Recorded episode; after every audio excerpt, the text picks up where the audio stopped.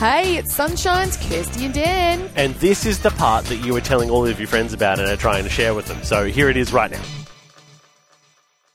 A Guernsey gardener. It's a fun title, isn't it? A Guernsey gardener took his nearly 20 pound onion. What? 20 pounds. What's that? It's about 12 kilos.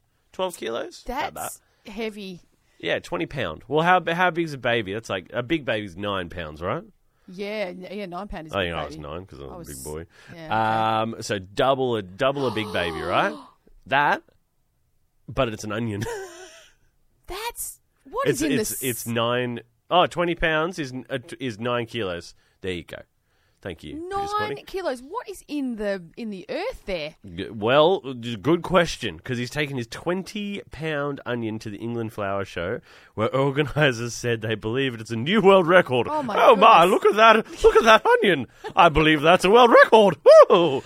It's very big. Um, but yes, his name is Gareth Griffin, and he's the Guernsey gardener.